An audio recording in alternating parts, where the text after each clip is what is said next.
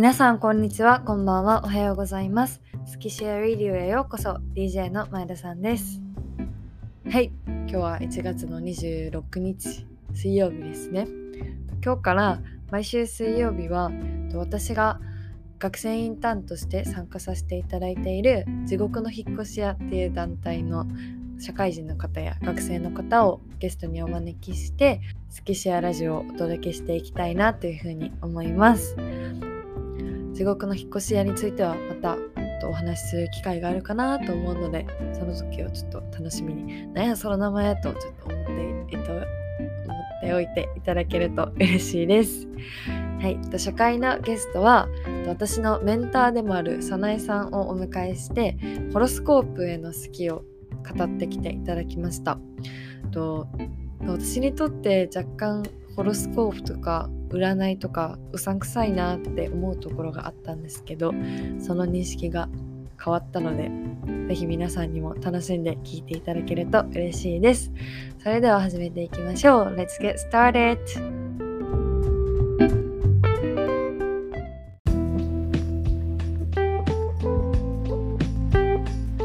ゲストはと早苗さんです。はい、さなえです。よろしくお願いします。よろしくお願いします。ありがとうございます。こちらこそ。なんか、さなえさんは、あの、はい、お話しした時に。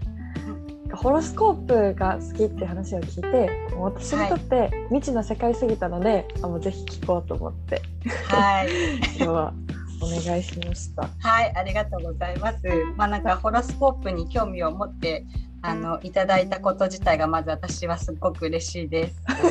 はい。私ちょっと早苗さん、自己紹介お願いしてはい、自己紹介はい、えっ、ー、と、はい、改めまして高橋早苗と言います。はい、えっと子供が三人いまして絶賛子育て中なんですけど、まあ普段は主婦をやりながら、うん、あのホロスコープで個人鑑定をしてます。でなんか日々ホロスコープを読んでてなんか本当に飽きることなくってもうなんか読めば読むほどこうホロスコホロスコープの魅力にはまっているっていう。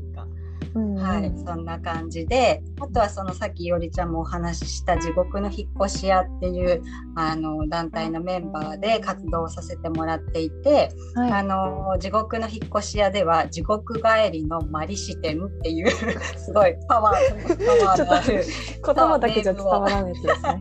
漢字が。あの漢字がですねあのまままって摩擦の間に 利利口の利に支えるの詩で天ってマリシテンっていう、うん、あのー、仏教のを守るなんか女神様出していたけど私もねちょっと詳しく分かんないんだけど、はい、私その地獄の引っ越し屋の百物語っていう企画に、うん、あの参加させてもらったんだけど、まあ、それがきっかけで今あのメンバーとしてあの活動させてもらってるんですけどその「百物語」っていうのが、まあ、自分がいろいろしんどかったりちょっと大変だったっていうことを地獄に例えて話をするっていう企画だったんですけど、まあそれでまあ私はその話をして聞いてもらってすごいすっきりしてあ、うん、私地獄から引っ越せたかもみたいなことが確認でできたんだけど、まあそれであの多分それで地獄帰りっていうのであのネーミングをつけていただいたのかなってなんか個人的には思っていて、はい、はい、まあそういう名前であの地獄の引っ越し屋では活動はしてるんですけど本当にあの多彩な方々で本当にいろんなことをしている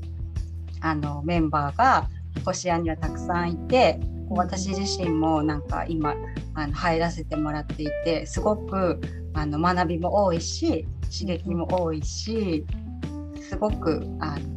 楽しいなというふうに思ってます。で、いおりちゃんとも出会えたしね。そうですね。ね、うん、はい。そんな感じで。はい。はい。じゃあ、そんな花屋さんに、はい、今日は、まあ、ホロスコープの話を中心に、別に他の方に言っても聞いていきたいなって思います。はい。よろしくお願いします。はい、お願いします。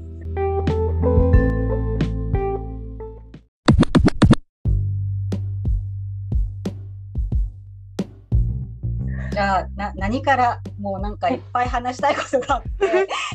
ちょまず、うんちょっと私のその、うんそもそもホロスコープ。とは何ぞやっていうところで、はい。調べたら出てくるんですけど、うんうんうん。かさなえさん的にはいホ。ロスコープこういうのだよってあるあれば教えてほしいです。はい。えっと、ホロスコープって、まあ、いわゆる占い、占いはいっぱいいろんな種類があるっていうのは、あのご存知だと思うんですけど、はい。あのまあ、ホロスコープっていうのは西洋占星術ってあの正式名称、うんうんうん、は言うんだけど、うんまあそういういろんな占いがある中の、まあ、一つなんですけど、うん、なんだけどすごく私は個人的にはこのホロスコープっていうのはいな他の占いとはちょっと何ていうかな。ち違うものみたいな。もう本当にあのホロスコープに惚れているので すごい特別扱いをしているんですけれども。で なんか惚れるきっかけみたいなのはあったんはいはいはい。惚れるきっかけっていうのは私すごく占いが好きでうん、もうあの、まあ、ちょっと占い好きのルーツっていうところから話をするとはい、私のおばあちゃんがうん。あの、まあ、占いが好きっていうか手相だったり生命判断だったりあと旧世紀学って言ってなんかこう1から9までの星とあと 5, 行っていうねえっと、水とか金とか火とかそういうののなんかこう組み合わせて読むのを旧世紀学って言うんですけどなんかこうそういうこととかに詳しくって子どもの頃からこうそういう話をずっと聞いて育っていて、うんうん。うん。でなんかだからなんかこう占い的なものがこう私の生活には身近にあったっていうか耳にする機会がすごくあったっていうか。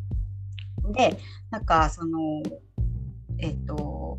織田信長と豊臣秀吉と徳川家康って天下を取ったじゃない、はい。うんでその3人に共通してた手相がマスカケ線って言って感情線と頭脳線がね1本になってるのをマスカケ線って言うんですけどうんうん。なんか私そその手相なんですよ。えー。天下を取ってないんだけど。天下を取ってないんだけどね。はい。そうしかも両手私両手マスカケって言って結構珍しい手相らしくて、へー。そう。でなんかおばあちゃんがだからこれを私の手を見てお前はそのねあの天下取りのそう思ってるって いう話をはい。すごいやっぱり言われていたからあ私ってなんか天下取るのかなみたいな。うんうん。だからねそんなこと思ったりあと私の父親がそれこそ同じ手相ではい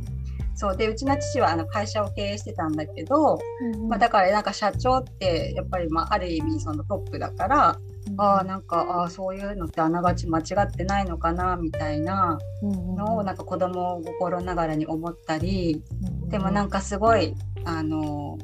なんていうかな感情の起伏の激しい人だったから私もそういうのすごい似てるのかなとか なんか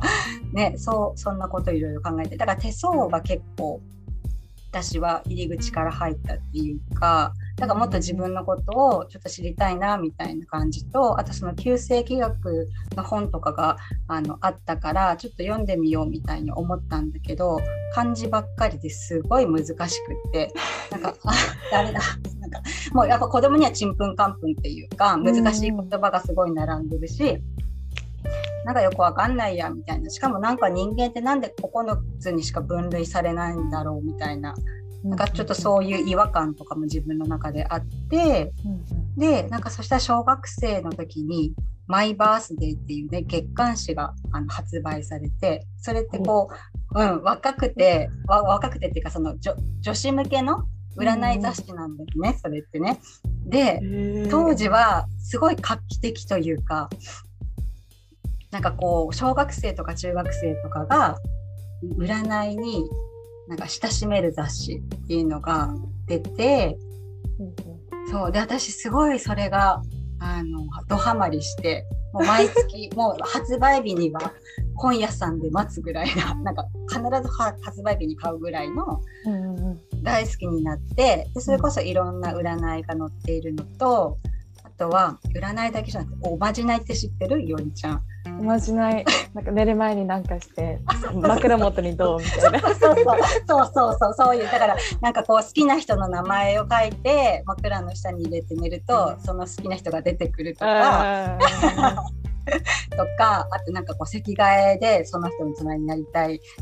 ためのなんかおまじないとかなんかこうそういうのとかも載ってて。あの小学校の時に読んでた、うんうん、少女漫画の雑誌はいはい、うん、本とかあるじゃないですか。うん、ああいうのに、あのおまじないとか占いコーナーみたいなあって、読んでました。はい。ね。だからなんかこう女子が好きそうな占いとかおまじないとか、うん、なんかこうそういうのがすごい可愛い絵でカラフルで、なんか描かれている雑誌で、そう。でそれがね本当に好きでハマってなんかちょっとこうそこでこう占いになんかこうのめり込んでたきっかけっていうか、そういう感じでだからなんかこうその雑誌は結局廃刊されちゃったんだけどなんかこう「あんあん」とかで年に1回占い特集が出たりとか、まあ、本当に占いの本とか占いの雑誌っていう中にたくさん出てるので、まあ、そういうのをもう絶対マストバイです。それはなんかもうずっと感じで占いがなんかこう私の人生にはいつもあったわけですよ。結構、はい、自分事としてそう手数きっかけで捉えられたっていうのは大きかった。ん。です大きかったね。だからなんかこう自分を知るきっかけっていうか、なんか自分を知れるなんか一つなんだなみたいな占いってみたいな感じで。でだからそれが本当に当たってんのかっていうのも知りたかったし、うん、うん、なんかそういうのでとにかくいろんな占いを読みあさりで、まあ、社会人になって今度こう占いに今度お金をかけれるようになったわけですよ。なるほど。はい、そしたら雑誌では全然物足りなくなっちゃってやっぱあれって万人受けするように書かれてるから、うん、なんでそう個人鑑定を受けるようになってなんかこう、うん、デパートのなんかあの1階とかでなんか占い師さんがこう並んでて、うん、こうそこで、まあ、好きな占い師さんに見てもらうとか、そういう感じでなんか週替わりで通ったりとか でその占いのなんかね私その時手相と生命判断してもらった占いのお坊さんなんだけど、そうなんかお坊さんとすごい仲良くなってご飯食べに行ったりとか今考えたら 恐ろしい。若若いって素晴らしいんだけどいろんななんかそんな占いのお坊さんとなんかご飯食べていろんな話したりとか、うん、まあ、そんなんで本当にそれこそまたいろんな占いを受けたわけですよ。うん、うん。でもなんかどれもその時には私にはすごく必要なことをなんか知れたりとか納得することもあったんだけど、あのさっきのその旧世紀学の9つの分類じゃないけど、うんうん、なんかこう人ってみんな一人一人違うのに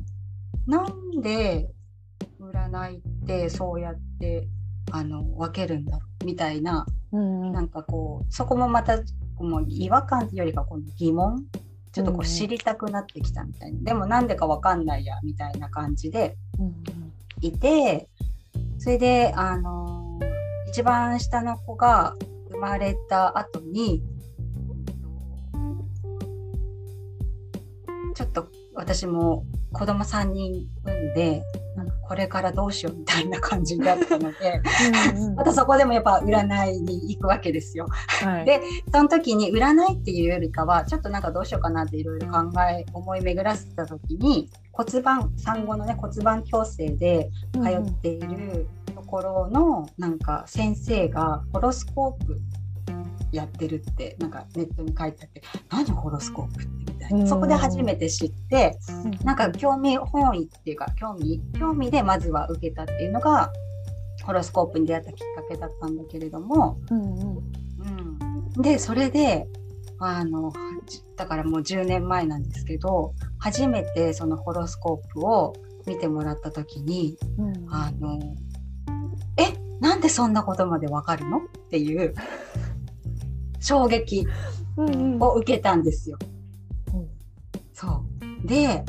なんかこう何も喋ってないのに私は何も喋ってないのになんかあなたはいつも家ではなんかその片付けなさい片付けなさいってばっかり言ってるでしょとか言われたりとかして 私結構こうなんか潔癖なところがあってこう床に物が置いてたりするとなんか嫌だからいつもこう掃除機をかけれる状態にしてたりとかしたくって、うん、なんかすごいその子供ちっちゃいのに子供たちにもすごい片付けなさい片付けなさいって言ってたので、うん、え みたいな「えなんでそんなことがわかるんですか?」みたいなこととか。喋ってないのにってことですよね、うん、そうそう私がそのことを喋ってないのにそう。あとはその子供たちのこととか、うんうん、こう言われてなんか当てられたっていうよりかは、うん、なんでわかるのみたいな感じ、そう。なんかそれの衝撃がすごくってああなんかホロスコープのこともっと知りたいと思ってでそれこそ検索をしたんだけどなんか10年前ってまだホロスコープがここまでメジャーじゃなくて私の感覚としては。だからなんか、その検索結果は全部海外のページで、うん、なんかもう分かんない。なんか英語全部翻訳なんかできないしみたいな感じで。それでなんかちょっとまあそして子供もちっちゃかったし日常がこう忙しくてちょっとホロスコープが遠ざかってたんだけれどもやっぱりそのその時の感動っていうか衝撃っていうのはずっと残っていて、うんうんうん、でその一番下の子が幼稚園に入ってまた私も仕事し始めてあのこういろいろまたちょっとこうどうしようかなみたいな考えてる時に今度は違う方なんだけれどもあのまたホロスコープを見てもらう機会があって。うんうんうん、でそれであまたあホロスコープだ久しぶりだなみたいな感じであの私のことを見ていただいたらまた「えなんでそんなことまでわかるの?」っていう。そうこの衝撃と感動がまた味わってやっぱすごいわホロスコープってって思ってそう。それで自分でも読めるようになりたいって思ったのがもうなんか今ちょっと新年になったから4年前だけど3年前とか、うんうんうん、そう4年前4年前とか？ですね。でまあそこからですねホロスコープ沼が始まったのが。はい、衝撃と感動なんですね。そう衝撃と感動です。うん。うんうん、そう。そこから自分で勉強されたんですか、とまずは、えーと、自分でそれこそホロスコープの本か買いあさり読み、うんうんうん、でその鑑定していただいた方にすごくわからないすごくあの分かんないところとかすごくあの丁寧に教えてもらったりとかして、うん、で今度その方がなんかあのなんつうの？読みの講座をするっていうのを、うんうん、あの知ってもうなんか教えてもらいたいですって言ってでその方に教えていただいてなんか自分だけでは分かんなかったこととかがあなるほどこうやって読むんだみたいなのが分かって、うん、でなんかホロスコープってすごい幅広くて奥が深いからまあなんかやっぱ本を読んだだけでは全然読めないしなんか意味は分かるけどじゃあどうやって読むんだみたいなところが全然つかめなかったんだけど、うん、まあその自分のホロスコープとかあと旦那さんのホロスコープとか、うん、もうそういうのをこう読んで読んで読んで読んでみたいな感じで、うん、やっていってでなんかあのまあ、今はちょっとその鑑定っていう形でちゃんとやってるんですけどそこまで自信がなかった時はとにかくホロスコープなんか読ませてもらってもいい？とかっていう感じで今こういうのやってんだとかって言ってお友達のホロスコープ読ませてもらったりとか、でまあもちろん子供のも読んだりしてだんだんなんかこうつかめるようになってきたっていうか。うん、でなんか私がその 9, その旧石学でさっき話したその人って 9, 9個のあのタイプにしか分かれ分けられないのかとかあと血液型なんかは4つじゃない？でもそういうね。あのまあ傾向があるっていうざっくり感ではあの意味があるなって思うんだけどと私がなぜホロスコープにはまったかっていうとあのその人だけのホロスコープだからなんです。っていうのはそのホロスコープを読む時にはその生年月日と生まれた場所と生まれた時間っていうのが必要になるんだけど、なんか結構占いって生まれたあ生年月日はすごい結構大事なんだけど時間を見るってあんまりないなって私が今までいろんな占いを渡り歩いてきて時間を使うってないなと思って。時間を使うから星の動きがと。そうそうそうそうなんですよ。そうなんですよ、はい、でそのそのまあこホロスコープって人だけじゃなくって会社の設立日とかあとこう結婚する日とか結婚した日とかね。あと引っ越し日とかなんかこう人だけじゃなくて物とかことも事柄とかも読めたりするんだけどそれってその瞬間のまあだから個人で言えばその人が生まれた時の生まれた瞬間のこう空にあった天体たちがどこにあったかっていうのをあの配置図を読み取っていくっていうのがホロスコープなんだけど、それがねこうちょちょっと数分違うだけで全然変わってくるのでだから双子ちゃんでも生まれた時間が違うとホロスコープが違ってたりとかしてもう本当にその人のホロスコープ。でその生まれた場所も関係するので南半球と北半球とか、ね、生まれた場所が違えば見える配置が違うので。あそっか。そうそうそうそうそう。そう、うん、なのでなんかもう唯一無二のものなんだみたいな。なんかこうそこもすごく私にはフィットしたっていうか、うん、うん、ねそれであのーその配置を読み取っていくんですけど、そう。なんかホロスコープで分かることっていうのは、まあ、いわゆるその運勢だけじゃなくて、うん、その人のなんか持って生まれた性格や資質、うん、あとはこう人生で達成すべき目標とか、うんうんうん、なんかこう本当にいろんなことが読める。人生を読めるうん、今はそのホロスコープ、うん、本当に勉強されて、うん、いろんな人の鑑定みたいなのを、はい、一緒の仕事みたいな感じでやってらっしゃるんですか、はい。こうやっていてでそれこそあのその人のことを知らないで知らないっていうかあのいろんなバックボーンとかがわからない状態で最初にホロスコープ読ませてもて、うん、ああなるほどあのホロスコープにはこういうことが書かれてるなみたいな感じで私は、うん、をあの読読み取っていくんだけれどもで、まあ、いざ鑑定となった時に、まあ、こういう感じですねみたいなことを伝えるそれこそその相手の方も「えっ!」とかって。当たってるとかって言うんですよ。でそれで私も当たってんだみたいな、うんうん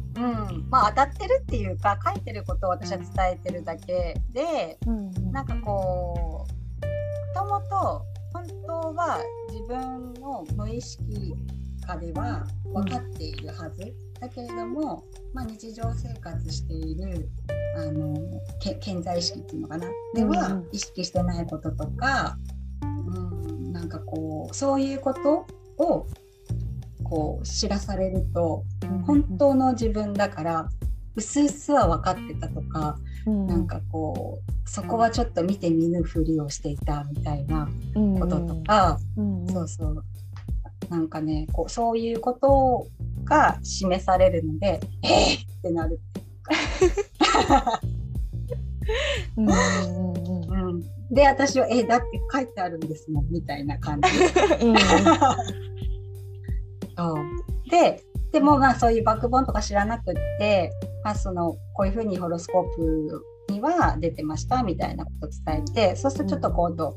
うん、あの具体的な話になってくるんだよね。こう例えば夫婦関係のこととか、うんうん。まあ、子育てのこととか、まあ、そうなってくるとその具体的なお話があればあるほどもっともっと深くは、あのホロスコープが読めていくっていうかその人に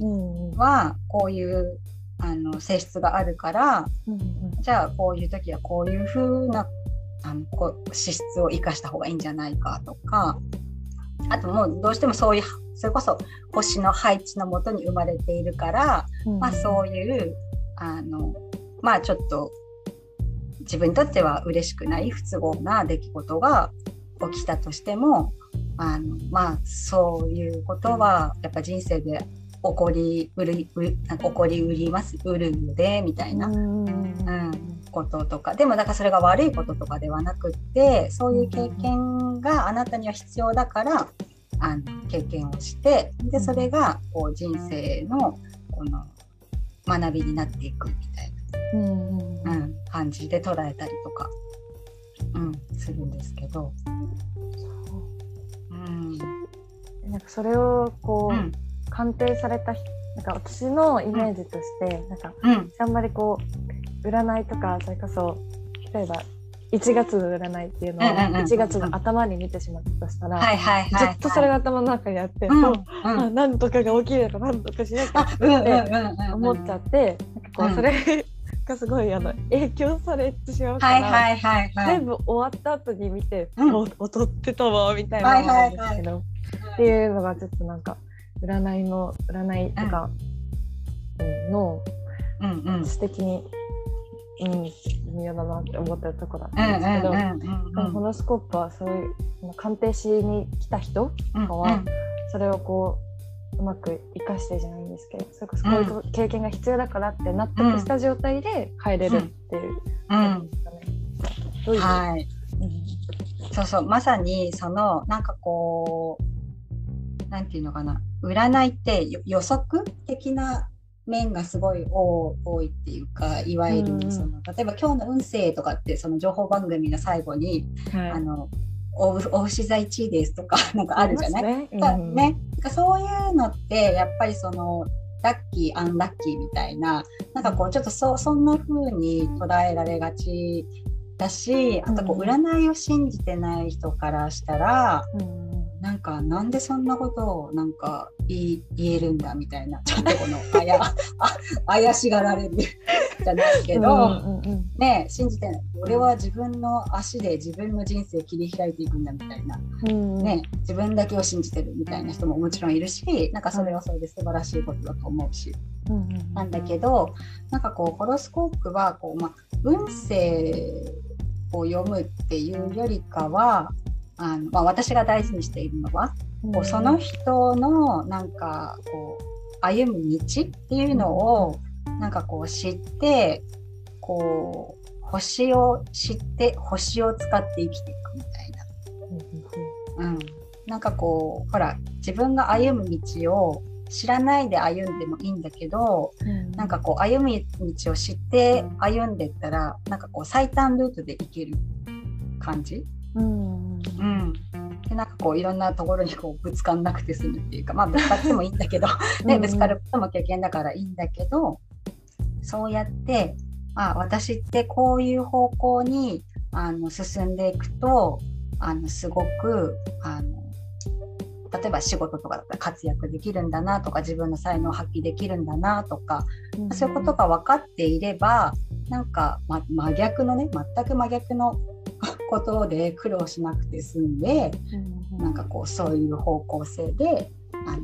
すごくあの努力をする時間に費やせるとか。あうんうんその人が持ってる資質とか才能みたいなのをこううまく生かして。っていう。うんうん。うんうんうん。そう。なんかこうそういうものなんじゃないかなって思っていて、うんなんかこう私もでもそれこそあのいっぱい占いの本が 大好きだから買買っているしはい。あの読むしネットでも読むしそうやって、えっと、月の初めに読んでふんあ今月ってこんな感じなんだと思ってでまた今度月末にあ当たってたとかちょっと当たってなかったなとか、なんかこうんういろいろこそ振り返ったりとかするんだけどうんなんかこうなんだろうこうそこにととらわれないことが大事っていうか占いってともするとやっぱりなんかこうい依存しがちなものにもなりやすいっていうか、うんうん。うん、でも決してそうではなくて一つのなんかこうツールその人生をよりよく生きるためのツールがなんか占いだったりするのかなと思って、うん。うん、なんかね今テレビでもすごい占い番組がまた増えてきて一つのエンターテインメントみたいになったりもしてますけど、うんうん。うん、なんかこう楽しむものでもいいしやっぱりその迷ったり悩んでいるしてしている時に占いって行きがちというか私はそうだったんだけれども、うん、でも別に悩んでなくてもなんかこう占いって自分を知るなんか一つのツールとして活用してもいいと思うし、うん、なんか変な話いいとこ取りしちゃっていいんじゃないかなって私は思ってるんですけど、うんで私も鑑定の時にすごく大事にしているのはなんかその読み取る側占い師っていうかその鑑定する側の、えーと、表現でいくらでもあの人をねあの追い詰めたり逆にこう勇気を与えたりすることができるわけですよ。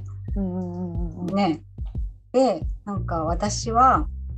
決してそのホロスコープに書いてあることでその人のことを当てはめるのではなく、うん、あのこういうあの資質を持っているからじゃあそれをなんかこうどんな場面でどんな風に生かしていきましょうかみたいな。なんかこう、そういうことを大事に伝えたいなって思っていて、うん、うん、なんかこうそうすることでなんかこう星をしよく知ってもらって、で星を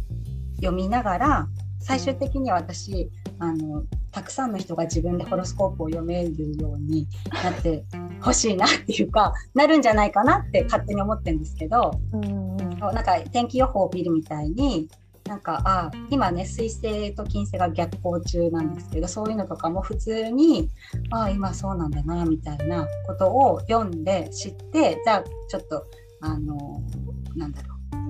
約束することとか気をつけようとかちょっと慎重に あの動こうとか、うん、なんかこうそういう風になんかなっていくんじゃないかなって勝手に思ってるんですけど、うん、なんかそうやってあ星を使ってこう人生がより豊かにあのなるといいなっていうふうにあの思ってるんです。はい。なんか受け取りすぎちゃう人が、うん、結構占いとかに対していろんな考え方を持っていたといえば持っていたんですけど、確かに。なんかもっと簡単にっていうか身近に捉えてもいいのかなって。うんうんアプリとかわかんないけど、うん、なんかおみくじとかって今日から結んで帰ってくるじゃないですか。うんうん、でもあ私お羊座なんですけど、はいはい、お羊座が12位でしたって言われてもどこにも結べないじゃないですか。結べないね。そうだね。12位だったみたいな感じ。引きずるんですけど、うんうんうん、うまくしまってこう,、はい、こういう動きがしてるからこうやればちょっといいんじゃない？みたいな、うんうん、の行動まで見えるのがいいな。うん、うんそれだけは話しておきたいわみたいな。ああ、えっと、その風の時代のことも話したかったんですけど。風の時代、そうだ。そうそうそうそうそう。まあ、それも。先生術具の世界ではもうその風の時代になる前からあの2020年に風の時代になるっていうのは結構ずっと言われていて、うんうん、であちなみにねその風の時代になったのは2020年の12月なんですけどそうだからもう2年、うん、そう2年目風の時代になって2年目。それでちなみに風の時代の前は土の時代で土の時代の前は火の時代でもちろんその前は水なんだけどそういうのがこう200何十年っていうスパンで変わっていくんですよ。そんな節目の年だったんですか、うん、そんな節目の年だったんです。はい。うん、そうそうそう。それでまあね、それこそ新型コロナが流行りだして、で、ウイルスって、あのまさに、そのか、あのコホンコホンっていう風じゃなくて、エレメントの風、うん、こう風が吹く風風の要素で、まさにそういうウイルスによってこの時代の転換期を迎えたっていうか、人々の価値観をこう変えていくような出来事が今もまだね続いているんだけれども、うん、うん、その、えっと、今風の時代に入ったんですけどもなんかそのえっと、2020年はだからその先生術とか占いに詳しくない人とかでもビジネスの世界とかでも結構あの風の時代だっていうのはこうなんとか言われるようになったっていうか結構こう耳にするようになったりとか、そうそうそうそうそういうことがあったんですが、うんうん、なんかえっと今までのその2020年のその11、12月20日前前までの地の時代っていうのは、うんね、物質いわゆる物質に価値がある時代だったんですよ。もの例えばその大きい会社とかあと大きい家とか高い車とか物。あと所有しているどれだけ所有しているかとか、多ければ多いほどいい高ければ高いほどいい。大きければ大きいほどいいみたいな、うん、なんかこうそうそういうことに価値がある時代だったんだけど、うん、風の時代っていうのはあのそういうものじゃなくて情報とか言葉とかあとはその対等な関係性とか、うんうん、そのなんていうの目目には見えないもの、うんうん。まあ、情報とか言葉っていうのはその、ね、文字にしたら見えるんだけど、なんかその物体としてはないじゃん。うん、でそして風のようにこう流れていくもの広がっていくもの、っていうのがあのに価値がある時代。うん、ではいでもうすでにもうそういうね、あのことがあの身近に溢れているなってなんかいおりちゃんとかも感じてると思うんだけど、うん、なんかインターネットとかももう風の時代の風の時代っていうか風アイテムなんですけどね。うん、だからこのオンラインでこう話すとかそういうのもぐっとこのコロナ禍でねすごい当たり前になったりしたじゃない、うんうん、うんうん。とかそのなんだろう会社に行かなくったって仕事ができるとか、うん、うん、場所を必要としないとか。ああそっか、うん、その土の時代とはそこ違います。うんうんうんそう。それこそねあの立派なビルのあのすごい広いオフィスでこそその会社の価値があるみたいな時代だったのが、うんうん、このね在宅ワークになったらそんなオフィスいらないわけだから、うん、うんうん、とかね。そう。だからなんかこうでその風の時代はまだ始まったばっかりで、えっと、あと200な、うん、2000 2000えっとね、うん、2000 2219年だったかな確か。ちょっと少なことが言えないですけどまだ続くんですよ、だからまだ始まったばっかりで私たちはこの時代の転換期にいてこうそういう価値観が変わっていくあのなんかこう流れをこう見届けられるところに私たちは生きてるっていうか。なるほど。はいはい。それこそほらあの江戸時代はちょんまげだったじゃん。うん、だけどそういう明治維新が起きてみんな単発になって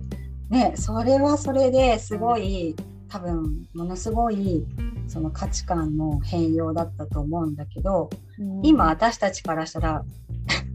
ちょんまげ言うなんてみたいな。うん。まあ、むしろ斬新なのかもしれないけど、うん、ね、そういうふうにあのその時はその時代は当たり前だったことがこれからは全然通用しなくなるっていうのが、まあ、時代の切り替わりで価値観のあの転換っていうか変容の時なんですけど、うん、なんかこうそういうとこを生きていてその変わっていく様を見届けることができる。であの今度風の時代が終わったら今度水の時代になるんだけど、まあ、その時には生きてないので来来来来世ぐらい来来来世ぐらいですね。そう。うん。なんかそういうじその価値観とか考え方の転換期っていうのは、うん別に風の時代っていうことを知らないかった時から、まあ、それを感じているっていうか、まあ、そうはいいうはい時期なんだろうなっていうふうにはうん思ってたんですけど、はいそういう流れだったんですね。そういう流れれだったんですそもそも。ねなんかそういうのちょっと面白いなと思わない？なん面か白いです。ねえねえ。そうだからそういうなんかこう宇宙の流れっていうか、うん、私たちはその中であの泳がされてるってわけじゃないけどでそれこそそれをほらそういうことを知って生きていくのと知らないで生きていくのとでは、ね、ちょっとこう違うかなと思うと知ってて損はないんじゃないかなって思うっていううですね。知ってて損はない。うん。うんうん。まあ、それを取り入れるか取り入れないかはねもう本当にそれぞれだと思うんだけど、うんうんうん、ねしかも前が土の時代っていうのがそもそもしっくりくるっていうか、なるはいなるほど。はいはいってなってしまいえました。そう。本当に学歴とかね。そう。いい会社入ってとかねそういうなんかもう多分今の若い人たちはそういう価値観の人もいると思うんだけど、うんうん。なんかこう自分のなんか持ってるもの才能とかが活かせるとか多分そういうことの方に価値を見出してるんじゃないかなと思うっていうか。うんうんうん。うんうんうんうんの衝撃と感動って最初の方に言ってた、うん。おっしゃってたのも今私で聞けます。うんなるほど。嬉しい。すごい。すごい。た ねうん。どうどう変わっていくのか楽しみですね。うんねえもうでもいっぱいそういう風の時代にまつわる本とかもたくさん出ているし、うんまあ、ネットでもあの風の時代とはとかって検索したらわーっていっぱいわーって出てくるし。うんそうそうそうそう。うん。なんかぜひぜひ、なんかもし興味があれば、あの、ちょっと、なんだちょっと探してもらえればと思うのと、私も全然お話ししますし。そうですね。なんか、ねなんか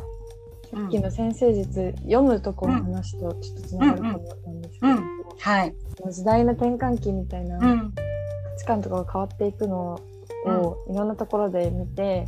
うんあ果たしてそれでいいのかなみたいななんか前の考え方の方が、うんうんうんもしかしたらいいのかもしれないなとかって。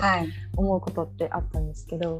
うん。そういうそういう流れなんだったらもうそれに乗っかっていけばいいんだなっていう。ねえ。ね。まあでも今過渡期なので、その時代がかうん切り替わっていく過渡期なので、うんうん。やっぱりそのあの今までの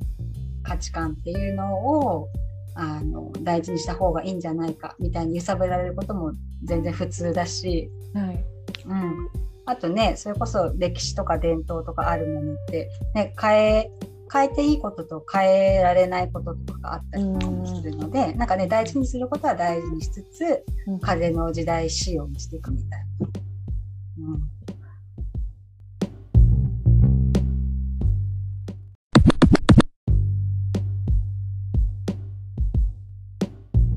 まあ、今までこうやってホロスコープの話中心にいろいろ聞いてきたと思うんですけど、はい、これを聞いてる人にうんここだけは覚えておいてほしいとか伝えたいことみたいなのであったりしますか？そうだね。まあそのホロスコープを知らない人には、ホロスコープっていう存在をまず知ってほしいなって思うのと、うんうんやっぱりホロスコープすごいよっていう。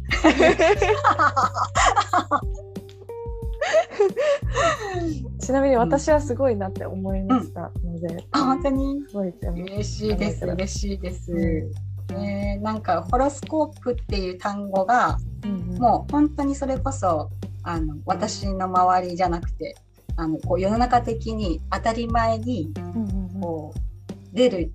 その世の中になるといいなと思います。多分でもなんか風の時代だからうんなるんだと思うんだけどねなんかここすぐ23年とかそういうせなんかこう時系列ではないと思うけどうんうんうん。多分、うん、こういうなんだろう占いがうさんくさいものじゃなくって、こうちょっとね未来を知るためのツールだったりとか、ね、なんかこうそういうふうに気軽に取り入れられるものになるといいなって個人的には思ってます。うんうんうんりがとうございました。はい、ありがとうございました。よかったです。私もなんか、はい、熱く喋っちゃいました。はい。本日のゲストは、はい、さなえさんでした。ありがとうございました。はい、ありがとうございました。はい。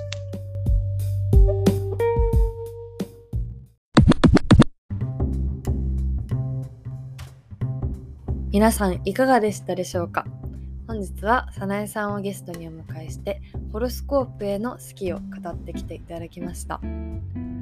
最初にも少しお話ししたと思うんですけど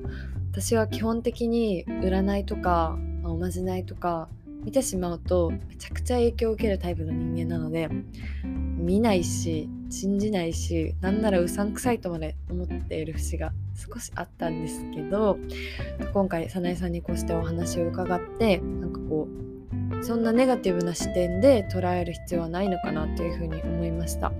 なんかむしろこう何か迷った時であったり先が見えないなって思った時に例えば自分のホロスコープを知っているだけでこういうことが強みでこういうことが弱みでこういうことをやったら成功するけどこれをやったら失敗につながるかもっていうことが少しでも分かっていたらそれを信じるか信じないかは別としておいて何かを決断する時のすごくいい材料になるんじゃないかなというふうに思いました。まあ、風の時代が来たっていう話もありましたしこれからいろんな価値観とかが変わっていく中でなんか一つホロスコープって知っておいたら便利で面白いものになるんじゃないかなっていうふうに思います。聞いてくださった皆さんの中にも衝撃と感動が少しでもあればあったのならとても嬉しいです。最後までお聴きいただきありがとうございました。それではまた次回お耳にかかりましょう。前田さんでした。